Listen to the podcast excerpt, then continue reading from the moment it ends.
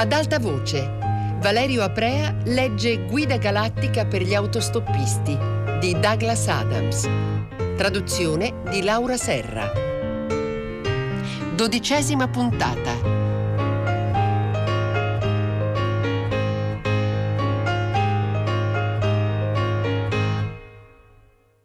«Benvenuto», disse Slartibartfast, mentre quel puntolino, che era l'aeromobile, viaggiava ora a una velocità tre volte maggiore di quella del suono nello spazio follemente grande senza quasi fare avvertire il movimento. «Benvenuto nella sede della nostra fabbrica». Arthur si guardò intorno con un senso di meraviglia e spavento. In fila davanti a loro, a una distanza che era inimmaginabile calcolare, c'erano strane cose sospese, delicate strutture di metallo e luce attaccate a irreali forme sferiche che si libravano nello spazio. «È qui», rivelò Slartibartfast, «che fabbrichiamo quasi tutti i nostri pianeti». «Vuoi dire», balbettò Arthur, «che intendete riprendere la vostra attività?» «No, perbacco, no», disse il vecchio. «No, la galassia non è così ricca. È che siamo stati svegliati solo per eseguire un lavoro molto particolare per conto di... di clienti molto speciali di un'altra dimensione. Forse ti interesserà. Guarda laggiù, davanti a noi». Arthur guardò nella direzione indicatagli dal vecchio finché riuscì a distinguere la struttura sospesa di cui parlava. In effetti era l'unica che rivelasse la presenza di un minimo di attività, anche se tale attività era più un'impressione subliminale che qualcosa di tangibile. Proprio in quel momento un lampo di luce attraversò la struttura, rivelando le forme e i disegni che la caratterizzavano. Forme e disegni che Arthur conosceva, ombre di colore che gli erano familiari come le parole della sua lingua, ombre che facevano parte del suo bagaglio intellettuale. Per alcuni secondi rimase in attonito silenzio a fissare le immagini e a cercare di trovarvi un senso. Nella sua mente c'era qualcosa che gli diceva cos'era ciò che vedeva, ma c'era anche qualcos'altro che si rifiutava di accettare quella risposta, che si rifiutava perfino di pensare che una simile risposta fosse possibile. Il lampo di luce riapparve e questa volta non c'erano dubbi. «La Terra», sussurrò Arthur. «Beh, in realtà la Terra versione due», disse allegro Slartibartfast. «Stiamo facendo una copia basandoci sull'eciano dell'originale». Ci fu un breve silenzio. «Mi stai per caso dicendo», azzardò Arthur, scandendo le parole e cercando di mantenere la calma, «che voi a suo tempo avete fabbricato la Terra?» «Oh sì», esclamò Slartibartfast. «Sei mai stato in un posto, in un posto che credo fosse chiamato Norvegia?» «No», disse Arthur, «no, non ci sono mai stato». «Peccato», disse Slartibartfast, «era una delle mie creazioni. Sai, ci ho vinto anche un premio. Ah, che belle coste frastagliate avevo fatto. Sono rimasto davvero sconvolto quando ho saputo della distruzione del pianeta. Figurati come sono rimasto io. Già, fosse accaduto cinque minuti più tardi non avrebbe poi avuto tanta importanza. È stato un bel casino invece così». «Eh?» fece Arthur. «Sì, i topi erano furiosi». «I topi erano furiosi?» «Eh sì», ribadì il vecchio. «Ah beh, sì, immagino che lo fossero anche i cani e i gatti e gli ornitorinchi, ma... ma mica avevano pagato e fatto l'ordinazione loro». «Senti», lo interruppe Arthur, «forse ti farei risparmiare un mucchio di tempo se mi arrendessi e impazzissi subito». Per un po' l'aeromobile volò in un silenzio imbarazzato. Poi il vecchio cercò con pazienza di dare delle spiegazioni. Terrestre, il pianeta su cui voi abitavate era stato ordinato e pagato dai topi che lo gestivano. Fu distrutto cinque minuti prima che fosse compiuto lo scopo per il quale era stato costruito, per cui adesso ne dobbiamo costruire una copia. Il cervello di Arthur aveva colto una sola parola. Topi? Sì, terrestre. Scusa, ma stiamo parlando di quei cosini bianchi e pelosi che vanno matti per il formaggio e che fanno spaventare le donne facendole urlare e saltare sul tavolo nelle sitcom dei primi anni sessanta? Slartibartfast si schiarì la voce. Terrestre, disse. A volte è difficile seguire i tuoi discorsi. Ricordati che io ho dormito per cinque milioni di anni nelle viscere di Magrathea e che so ben poco di quelle sitcom dei primi anni sessanta di cui parli. Le creature che chiami topi non sono affatto ciò che appaiono, sono soltanto l'estensione nella nostra dimensione di esseri pandimensionali eccezionalmente intelligenti. Tutta la storia del formaggio e degli squittii è solo una facciata. Il vecchio fece una pausa, aggrottò la fronte con aria comprensiva e continuò. Ho paura che abbiano fatto esperimenti su di voi. Arthur meditò un attimo su quell'affermazione, poi si illuminò. «Ah!» esclamò. «Adesso ho capito! Si tratta di un qui pro quo! Vedi, le cose non stanno come dici. In realtà eravamo noi a fare esperimenti su di loro. Erano spesso usati per lavori di ricerca sul comportamento, cose tipo i riflessi di Pavlov e quella roba là. I topi venivano sottoposti ai più svariati test, come imparare a suonare campanelli, percorrere labirinti, eccetera. Tutte cose che servivano all'uomo per capire a fondo la natura del processo di apprendimento. Osservando il loro comportamento, noi riuscivamo a capire moltissime cose sul nostro. Arthur si interruppe. Che ingegnosità, disse Slartibartfast. Non si può fare a meno di ammirarli. Cosa?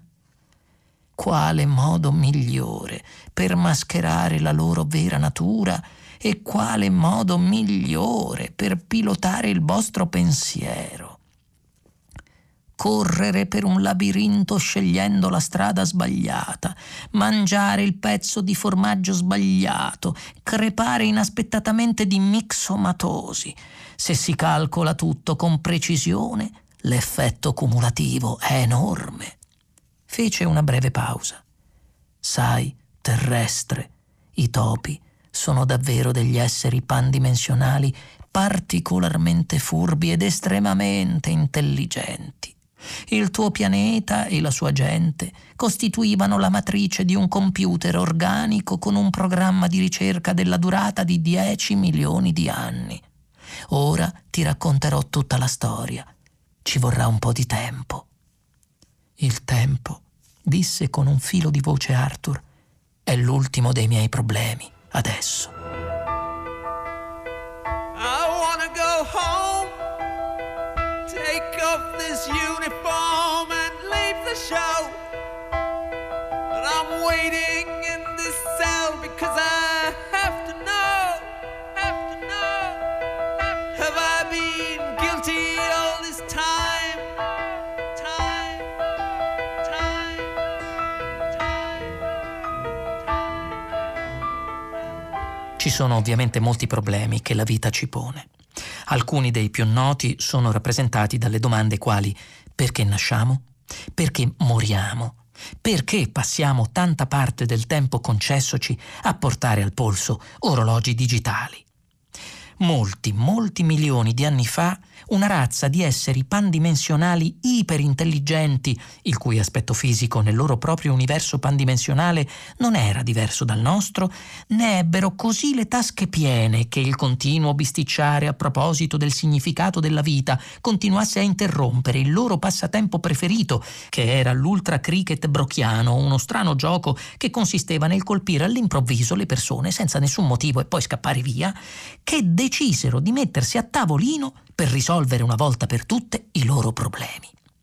Finirono per costruire un incredibile supercomputer così straordinariamente intelligente che ancora prima che le sue banche dati fossero collegate aveva già cominciato a dire «penso dunque sono». Era quindi passato a dedurre l'esistenza del budino di riso e delle imposte sul reddito finché qualcuno non era riuscito a spegnerlo. Era grande come una cittadina. La sua console principale fu installata in un ufficio da executive progettato all'uopo e fu montata su un'enorme scrivania da executive, una scrivania del più fine ultramogano, ricoperta di lussuosa pelle ultrarossa. La moquetta era abbastanza sontuosa. Intorno alla stanza facevano sfoggio di sé piante esotiche e fine incisioni rappresentanti i principali programmatori del computer con le loro famiglie. Solenni finestre davano su una pubblica piazza contornata di alberi. Il giorno della grande attivazione, due programmatori vestiti in modo sobrio arrivarono con le loro borse sobrie e furono fatti entrare con circospezione nell'ufficio. Erano consci che quel giorno avrebbero rappresentato l'intera razza umana nel momento culminante della sua storia e si comportarono con estrema calma e senso di responsabilità. Si sedettero rispettosamente davanti alla scrivania, aprirono le loro borse e tirarono fuori i loro quaderni in pelle. I due programmatori si chiamavano Lunkwill e Fuch. Restarono seduti alcuni attimi in perfetto e deferente silenzio, poi, dopo aver scambiato una tranquilla occhiata con Fuch, Lunkwill si protese in avanti e toccò un piccolo pannello nero. Un acuto ronzio indicò che l'immenso computer era attivato. Dopo un breve silenzio, questo parlò loro con voce sonora e profonda. Disse: «Qual è il grande compito per il quale io, pensiero profondo, il secondo più grande computer dell'universo del tempo e dello spazio, sono stato chiamato in vita?» Lunkwill e Fuch si guardarono l'un l'altro, sbigottiti. «Il tuo compito, o computer», attaccò Fuch. «No! Un attimo, c'è un errore», volle puntualizzare Lunkwill preoccupato. «Noi volevamo progettare il computer più grande che sia mai esistito, non il secondo. Pensiero profondo», e qui Lunkwill si rivolse direttamente al computer, «non sei dunque come noi abbiamo inteso farti, ovvero il più grande e potente computer di tutti i tempi». «Mi sono descritto come il secondo più grande», disse Pensiero profondo, «e tale sono». I due programmatori si scambiarono un'altra occhiata preoccupata. Lunkwill si schiarì la voce. «Ci deve essere un errore», ribadì. «Non sei forse un computer più grande del Gargantù cervello miliardo di Maxi Megalon che può contare tutti gli atomi di una stella in un millisecondo?» «Il Gargantù cervello miliardo», disse Pensiero profondo con palese disprezzo, «è solo un pallottoliere. Non nominatemelo nemmeno». «E non sei forse», domandò Fuch, protendendosi ansiosamente in avanti, «un analista più grande del pensatore della stella Googleplex nella settima galassia di luce e ingegnosità, capace di calcolare la traiettoria di ogni singola particella di polvere per tutta la durata delle tempeste di sabbia di Dangrabad Beta, che si prolungano per cinque settimane?» «Cosa volete che sia una tempesta di sabbia che dura cinque settimane?» protestò Pensiero profondo, altezzoso. «Chiedete una cosa del genere a me, che ho contemplato addirittura i vettori degli atomi dello stesso Big Bang. Non seccatemi con queste robette da calcolatrice tascabile». Day after day, love turns gray, like the skin on the dying man. The night I have tonight. We pretend it's all right, but I have grown older and you have grown colder, and nothing is very much fun anymore. I due programmatori rimasero per un attimo immersi in un imbarazzato silenzio. Poi Lunkwill si sporse di nuovo in avanti. «Non sei forse», chiese, «un dialettico più diabolico del grande attaccabrighe neutronico iperbolico onnialogico di Ciceronico dodicesimo, detto anche il mago e l'infaticabile?» «Il grande attaccabrighe neutronico iperbolico onnialogico», disse Pensiero Profondo, arrotando tutte le R. «Con le sue argomentazioni potrà anche far cascare il mega asino di Arturo, ma solo io riuscirei a rimetterlo in piedi». «Allora, dov'è il problema?» chiese Fuch. «Non c'è nessun problema», disse Pensiero Profondo con voce squillante. «Semplicemente io sono il secondo più grande computer dell'universo del tempo e dello spazio». «Ma perché il secondo?» insistette Lunkwill. «Perché continui a dire il secondo? Non penserai mica al macinatore titanico perspicutron multicorticoide, vero? O al Meditomatic, o al...» Lampi di disprezzo balenarono sulla console del computer. «Non fatemi sprecare unità di pensiero a parlare di questi imbecilloni cibernetici», tuonò Pensiero Profondo. «Quando parlo del primo computer, parlo di quello che dovrà venire dopo di me». Fuch stava perdendo la pazienza. Spinse da parte il quaderno e borbottò. «Mi pare che questo computer stia diventando un po' troppo messianico». «Voi non sapete nulla del tempo futuro», disse Pensiero Profondo, «eppure io, coi miei circuiti brulicanti di intelligenza, riesco a governare la rotta delle infinite correnti delta delle probabilità future e a capire che un giorno verrà un computer i cui soli parametri operativi io non sarò degno di calcolare. Un computer, però, che infine sarà mio destino progettare». Fuch tirò un gran sospiro e guardò Lunkwill. «Possiamo andare avanti e farti la domanda prevista?» Lunkwill gli fece segno con la mano di aspettare un attimo. «Che computer è questo di cui parli?» «Ho già detto abbastanza per il momento», rispose Pensiero Profondo. «Ora chiedetemi quello che volevate chiedermi». I due programmatori si diedero un'occhiata, stringendosi nelle spalle. Fuch assunse un'aria di grande compostezza. «O computer Pensiero Profondo», disse, «il compito per il quale ti abbiamo progettato è questo. Vogliamo che tu ci dia la risposta». «La risposta?» ripeté Pensiero Profondo. «La risposta a cosa?» «Alla vita!» esclamò Fuch. «All'universo!» disse Lunkwill. «A tutto quanto!» esclamarono all'unisono. Pensiero Profondo fece una pausa per riflettere. «Difficile», disse alla fine. «Ma ce la puoi fare?» Il computer fece un'altra pausa significativa. «Sì», affermò, «ce la posso fare». «C'è una risposta?» chiese Fuch col fiato sospeso. «Una risposta semplice», puntualizzò Lunkwill. «Sì», disse Pensiero Profondo. «La vita, l'universo e tutto quanto. Sì, c'è una risposta, ma devo pensarci su». A un tratto la solennità del momento fu disturbata.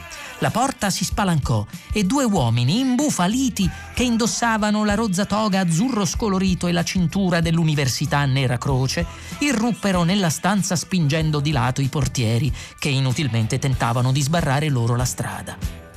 «Chiediamo di essere ammessi!» urlò il più giovane dei due, dando una gomitata in gola a una segretaria giovane e carina.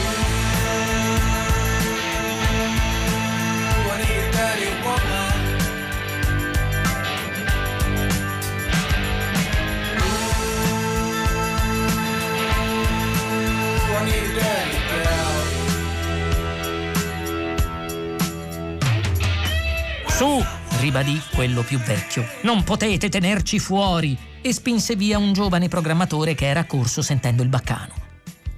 Chiediamo che non ci teniate più fuori! Strillò ancora l'universitario più giovane, benché fosse già dentro la stanza e benché nessuno tentasse più di fermarlo.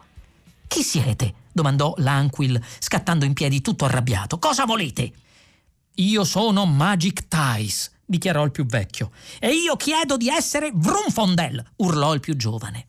Majikthise si girò verso Vroomfondel. Ehi, disse arrabbiato, quello non hai mica bisogno di chiederlo. D'accordo, strillò Vroomfondel, picchiando col pugno sulla vicina scrivania. Io sono Vroomfondel e questa non è una richiesta, ma un fatto concreto. Quello che noi chiediamo sono fatti concreti.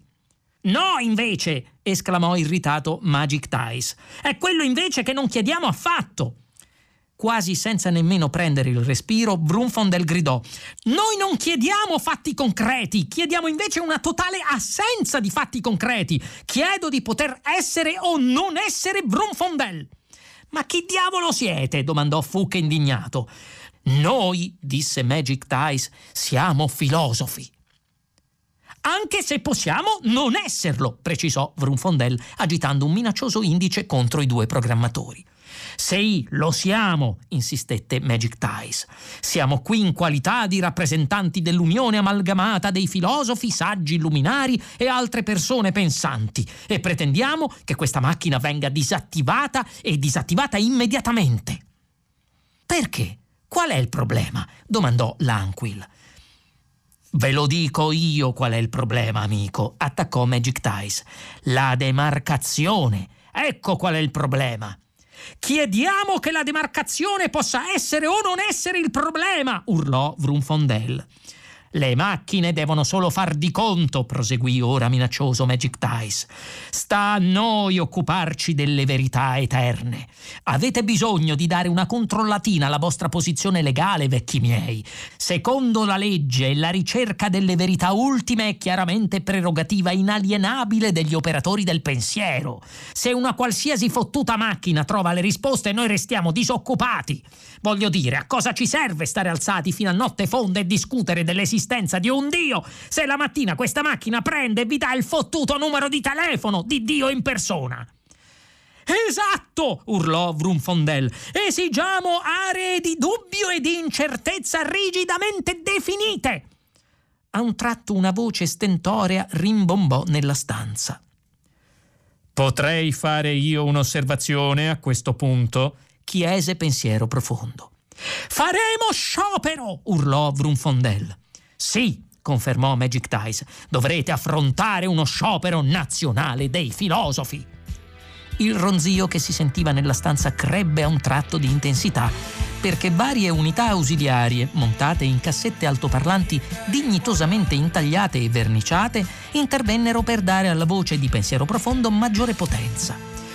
Volevo solo dire, urlò il computer, che i miei circuiti sono adesso irrevocabilmente impegnati a calcolare la risposta alla domanda fondamentale sulla vita, l'universo e tutto quanto. Fece una pausa per sincerarsi di avere l'attenzione di tutti, poi continuò in tono più pacato. Ma mi ci vorrà un po' di tempo per elaborare la risposta. Fuch guardò con impazienza il suo orologio. Quanto? Sette milioni e mezzo di anni, rispose Pensiero Profondo. Lunkwill e Fuch si guardarono increduli. Sette milioni e mezzo di anni, esclamarono all'unisono. Sì, ribadì enfatico Pensiero Profondo. Vi avevo detto che ci avrei dovuto pensare su, no? E mi viene in mente che avviare questo programma farà per forza un'immensa pubblicità a tutto il campo della filosofia in generale. Tutti si faranno le loro teorie sulla possibile risposta che io darò alla fine. E chi meglio di voi filosofi potrà sfruttare a suo vantaggio il giro di fantasiliardi dei mass media? Finché continuerete a beccarvi l'un l'altro e a lanciarvi reciproci insulti dalle pagine dei giornali ad alta tiratura, e finché avrete agenti in gamba, potrete spassarvela senza fare un cacchio per tutta la vita. Cosa ne pensate? I due filosofi erano rimasti a bocca aperta. Per Dio, disse Majikthise.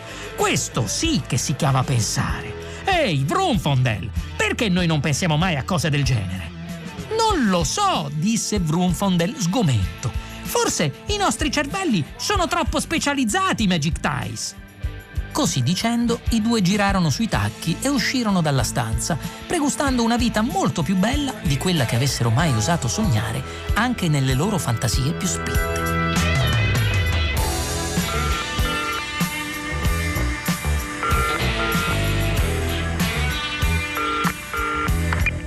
Una storia molto edificante, commentò Arthur quando Slartibartfast ebbe finito di fare il suo resoconto per sommi capi. Ma non capisco cosa abbia a che vedere tutto questo con la terra, i topi e il resto. Questa non è che la prima parte della storia terrestre, disse il vecchio. Se ti interessa sapere cosa successe sette milioni e mezzo di anni dopo, il grande giorno della risposta, permettimi di invitarti nel mio studio, dove potrai rivivere personalmente gli avvenimenti grazie alle registrazioni del nostro senso tape. A meno che tu non voglia fare una passeggiatina sulla superficie della nuova Terra. Purtroppo i lavori sono ancora a metà. Non abbiamo ancora finito di seppellire nella crosta gli scheletri di dinosauri artificiali. Poi dobbiamo costruire il periodo terziario e quaternario dell'era cenozoica e... No, grazie, disse Arthur, non sarebbe affatto la stessa cosa. No, concordò Slartibartfast, infatti, e diresse l'aeromobile verso il folle muro dal quale erano venuti.